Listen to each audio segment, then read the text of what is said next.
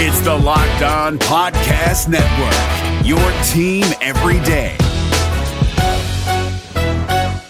Jackson Gatlin here, host of the Monday edition Locked On NBA podcast. Every Monday, I cover the three biggest stories in the NBA with the local experts from Locked On. It's an awesome recap of the weekend of the NBA and a look at what's ahead. Mark your calendars on Monday to join me for Locked On NBA podcast, available on YouTube and wherever you get your podcasts.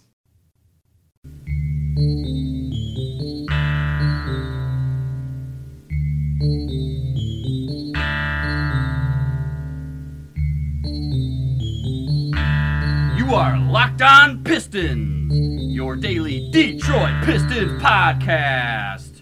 Part of the Locked On Podcast Network, your team every day. What is happening, and welcome to the Locked On Pistons podcast, your episode for Friday, July 27th. Blake Griffin and Andre Drummond looking weird in Vegas, as many of us do, but not as weird as John Wall. This is your boy Matt Schoch, a sports writer here in the Motor City, covering the NBA for the Detroit News and the Associated Press, a Pistons follower my whole life, and a sports newspaper reporter for over a decade as well. Thank you for making us part of your daily routine. Today we're going to talk a little Tigers and Lions at the top. I know some of you probably hate that, but I don't care. It's July, and this is my podcast. We're going to do that real quick. But today we're also talking Team USA, as Blake Griffin and Andre Drummond hit Las Vegas to train with Greg Popovich and America's team. We're also going to run down the weekend in the NBA 2K League, talk about the cool event that the Pistons GT team took part in this week, and also going to give an update on the basketball tournament, which is this weekend with the quarterfinal games. It actually started this round last night in Atlanta and continues through the weekend on television, leading up to next weekend's Final Four. So give us a follow on Twitter at Matt_Schoch, S-C-H-O-C-H, another underscore after that. Also the Locked On Pistons Twitter account. I told my Alan Trammell story on Twitter this afternoon, and also had my freshman basketball coach at Kimball High School, Brian Zapata, pipe in about a great other story of my life that you should check out as well. Thanks to Brian for pointing that out. I always like to talk about buzzer beaters in my high school basketball days. But first off, and I know, like I said, there are probably a few of you who are rolling your eyes when I talk about the non-Pistons topics here, but this is a big weekend for the history of Detroit sports. Alan Trammell and Jack Morris are being inducted into the Baseball Hall of Fame in Cooperstown. Huge congrats to Tram and Jack and all the Tigers fans who helped carry them through the 1980s and beyond, as those guys are well-deserved members of the Baseball Hall of Fame starting on Sunday in Cooperstown. Tram, first off, it's an overdue honor for him. The numbers have shown that over the years. My middle name, by the way, is Alan, and of course that's after Alan Trammell. My older brothers have family names as their middle names. My great-grandfather died within days of my oldest brother being born, so his middle name is Walter, and it's named after him. My middle brother's middle name is Charles, named after my grandfather. And mine is Allen, named after the shortstop of the Detroit Tigers, which probably says a lot about who I am. Kind of weird, toiling, barely employable for 90% of jobs out there, yelling into a microphone in my mid-30s to a small, dedicated audience of you guys. Thanks, you guys, for listening to the Locked On Pistons podcast.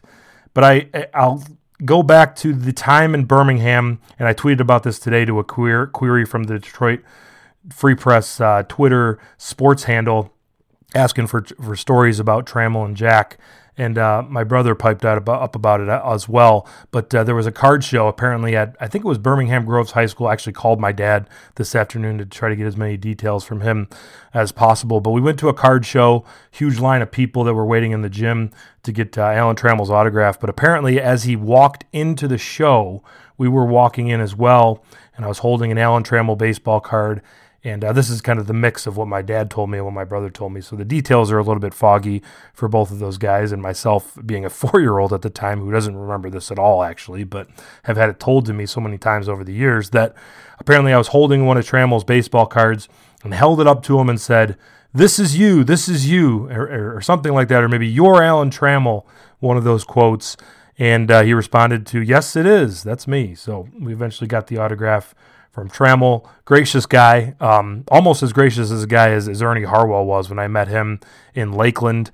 Talked about how I wanted to be like him when I grew up and be a sports broadcaster. Actually wrote him a letter when I wrote a speech about trying to be a sports broadcaster when I grew up for the McDonald's I Have a Dream contest. Won the city for it, and he wrote me this long letter back about how much he appreciated that.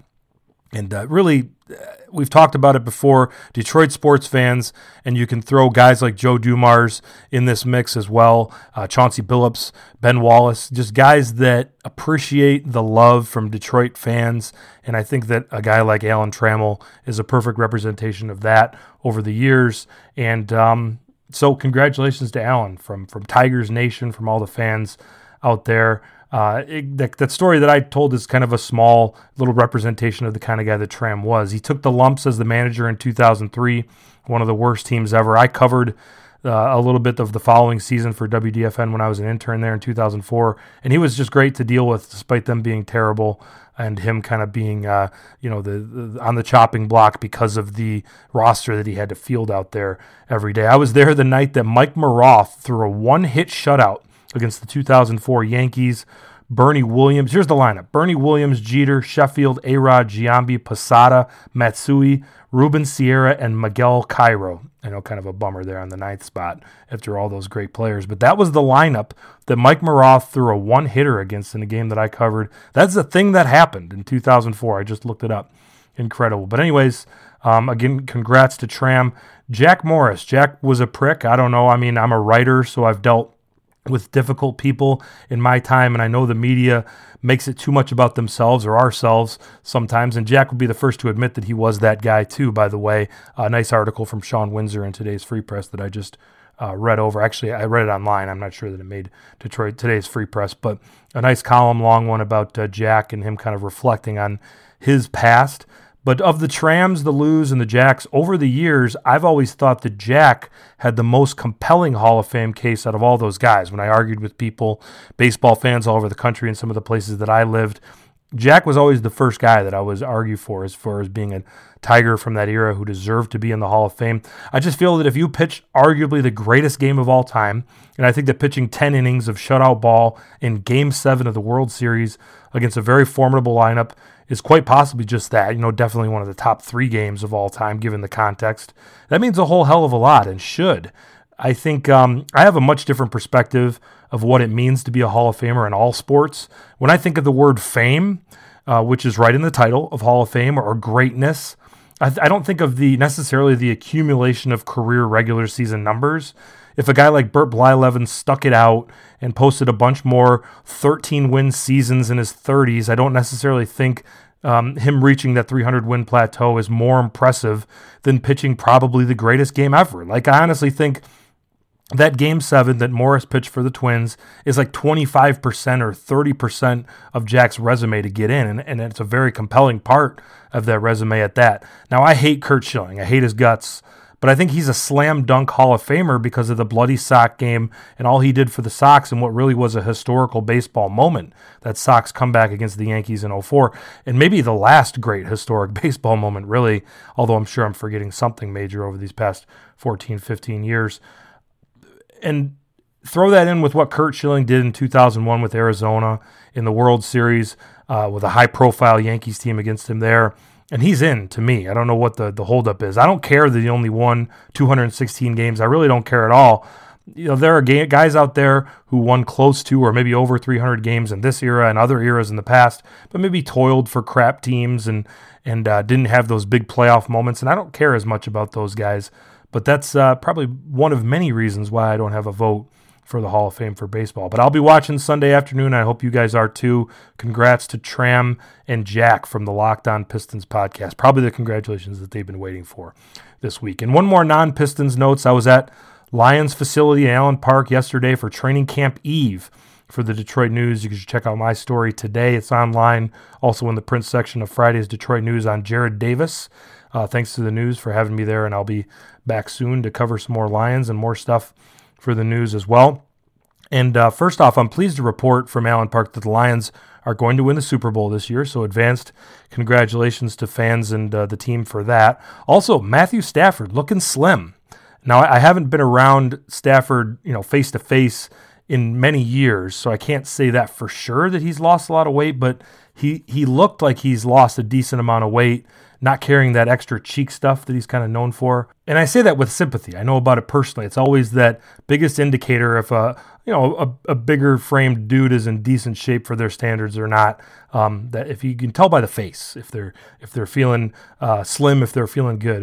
He didn't have that. He's looking trim, so that's probably a good thing. He's 30 now, so probably in the, you know, trying to extend this career as long as he possibly can mode, which is a good thing given guys like Tom Brady and Drew Brees are out there dictating that it's possible, not probable, but possible that maybe Matthew Stafford has another decade of good ball in front of him out there in the NFL. But with the weight loss, and if I'm right about that, again, that says to me that maybe he's refocused and ready for things. And that's the kind of information you can glean from the day before training camp, before anyone suits up out in the field in Allen Park. But we'll see what things that he has in store for him this year with the Detroit Lions as Matthew Stafford prepares for season number 10.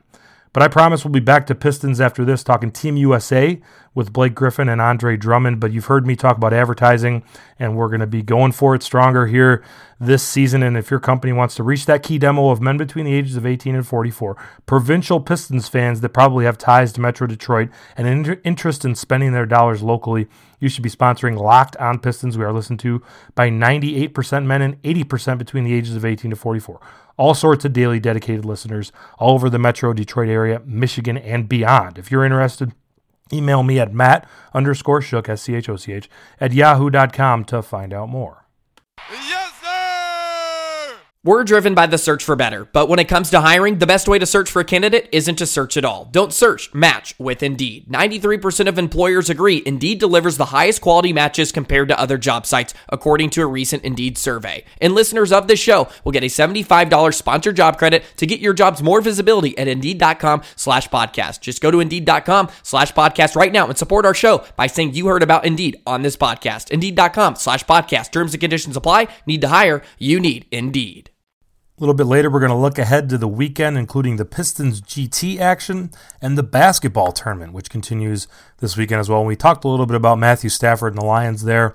If that helps you get into Lions fever, which you should be coming down with very soon, you should check out the Locked On Lions podcast with Matt Derry of Detroit Radio, a daily look at the Detroit Lions. So go ahead and check them out as part of the network. But Andre Drummond and Blake Griffin are among 35 guys on the Team USA roster as of right now, although many of them are not there in Vegas, so for the mini camp over Thursday and Friday.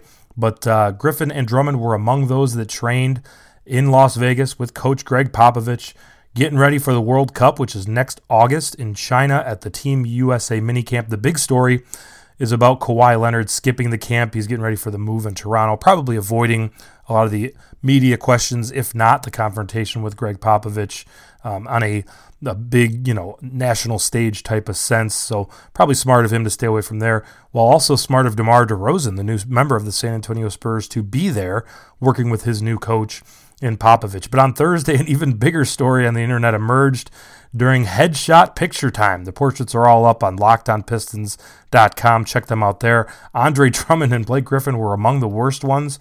Drummond's, how to describe it? He looks a little bit special, a little bit not sure what to do with my hands, a little bit like maybe he's seeing a camera for the first time too. Blake Griffin, on the other hand, a little bit too sexual, maybe like he's trying to look through the camera, break through the camera's clothes, and try to make sweet love to the camera. He's got a little bit of the creepy uncle thing going. Maybe they should have taken the pictures before practice as opposed to after practice is all I'm saying there. But on the other hand, John Wall turned into an instant meme. He looked pretty much stoned and like he's been partying in Vegas for a weekend bender and hasn't cut the hair in a long time, which is maybe what's happening, really, to be honest. But some of the pretty good tweets about it that I found yesterday. Martin Rickman says John Wall looks like how 2018 feels. Haley O'Shaughnessy of The Ringer says, look, I don't know what John Wall was on this summer, but let me know if you find it. Kyle of Twitter, designated Kyle, I'm going off the Twitter handle here, says John Wall and the weird dude at the bus station who says John Wall is the best player in the East are now the same person. Sarah Levinson, Twitter handle _SLEVISA_ after that, says John Wall low-key looks like Craig's dad from Friday After Next. June Lee says John Wall looks like the dude from a bachelor party who disappears for 48 hours and nobody can find. Born Salty of Twitter handle CJ0 says, John Wall has been up for a minimum of 72 straight hours, sipping Henny and playing blackjack. And then one more Thigh-G-ish, anyway, Twitter handle ANSONIISAN says, John, how are you? Quotation marks. And John Wall responds, yes. So obviously a great high joke there. The Boston Sports Report says, IHOB versus IHOP, John Wall edition. And Ashley Young, Twitter handle Young_ASHLEYE, says, John Wall, profile pic versus tagged photo, and has the button-up version of him with the Washington Wizards and then the photo after that. Just some good stuff out there. John Wall out here looking like Uncle Drew's uncle is maybe the best one there. So some good stuff. Check it out on Twitter. I've favorited a bunch of them, so you can go through my favorites if you want there as well. Today, up next, we're going to be looking ahead to the weekend, including the Pistons GT action and also the basketball tournament, which is going on in Atlanta, continuing this weekend. We'll talk about that next here on the Locked On Pistons podcast, a proud member of the Locked On Network, your team every day. The NBA playoffs are right around the corner, and Locked On NBA is here daily to keep you caught up with all the late season drama. Every Monday, Jackson Gatlin rounds up the three biggest stories around the league, helping to break down the NBA playoffs. Mark your calendars to listen to Locked On NBA every Monday to be up to date. Locked On NBA, available on YouTube and wherever you get podcasts. Part of the Locked On Podcast Network, your team every day. The Pistons GT team continues action 5 p.m. tomorrow, Saturday afternoon, against the Jazz Gaming team. Check that out on Twitch. This is week 10 of the 12-week regular season for these guys, the Pistons Gaming team in the NBA 2K League, which is a simulation of regular basketball. All five of the guys on the court control their own player and play together to take on teams sponsored by other NBA teams out there. The Pistons GT team 7-3 in second place alone right now in the NBA 2K League regular season. The Jazz Gaming team is 5-5, by the way. The Pistons GT team on Wednesday went and visited the Detroit Arsenal in Warren on Wednesday. You should check that out. They were checking out the military group, which includes the Tank Automotive Research Development Engineering Center. And there was some cool videos and pictures on the Pistons GT Twitter feed that you should check out there as well. But also this weekend, the basketball tournament continues in Atlanta. Some former NBA players that you've heard of, big college stars you've heard of as well. Lots of G Leaguers playing, overseas guys. They put teams together and they're trying to win a big pot of $2 million. There's a team of Syracuse alums, UCLA alums, Marquette has a team, St. Mary's, VCU out there as well. The games are on the ESPN family of networks throughout the weekend if you need your basketball fix, with the quarterfinals coming on Sunday. Pistons interest. Willie Reed, you remember Willie from the Blake Griffin trade, who played a few games with the Pistons before being cut after the disgusting allegations came out about his domestic abuse charges that came against him. He's playing for Eberlin Drive on Saturday at 5 p.m. on ESPNU. Also, Tariko White, a former second-round pick of the Detroit Pistons in 2010 out of Ole Miss, is playing for the Armored Athlete team on Saturday, 1 p.m. against Boeheim's Army, the Syracuse team. That game's on ESPN. White, if you remember, which I don't, broke his foot during the first preseason game for the Detroit Pistons, missed the season. This according to Wikipedia. I'm too lazy to verify that with a real source, but apparently White, the year after that, was released by the Pistons, so a storied career in Detroit. A bummer for him, though, for sure.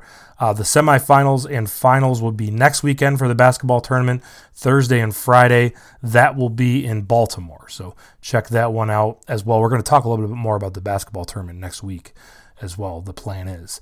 Interesting thing about the tournament, if you're checking it out this weekend, is the Elam ending. If the team, whenever the buzzer goes off at the 4-minute mark of the fourth quarter, or the second half, I'm not really sure if they play quarters and halves. Anyway, the 4-minute mark of regulation, whatever the score is of the team that is ahead at that point, you add 7 points to that score, and there is no more clock involved in the game. All that matters is whoever of the two teams reaches that point plateau of 7 points past the winning team at the 4-minute mark becomes the winner. So there's none of that automatic fouling that happens in the end of regular games.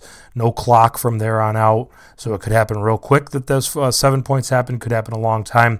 And the game will end on a walk-off basket, just like pickup. So an interesting way of ending games that maybe other leagues such as the NBA will look at in the future as well, as people are always trying to tweak the game and figure out the best way for the game going forward. But give us a follow on Matt on Twitter. I'm sorry, at Matt_Schoch, SCHOCH, another underscore after that.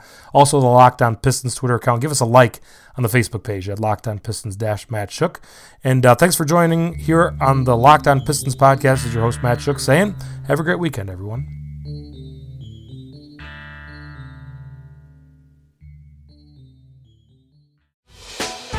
Hey, Prime members, you can listen to this Locked On podcast ad-free on Amazon Music.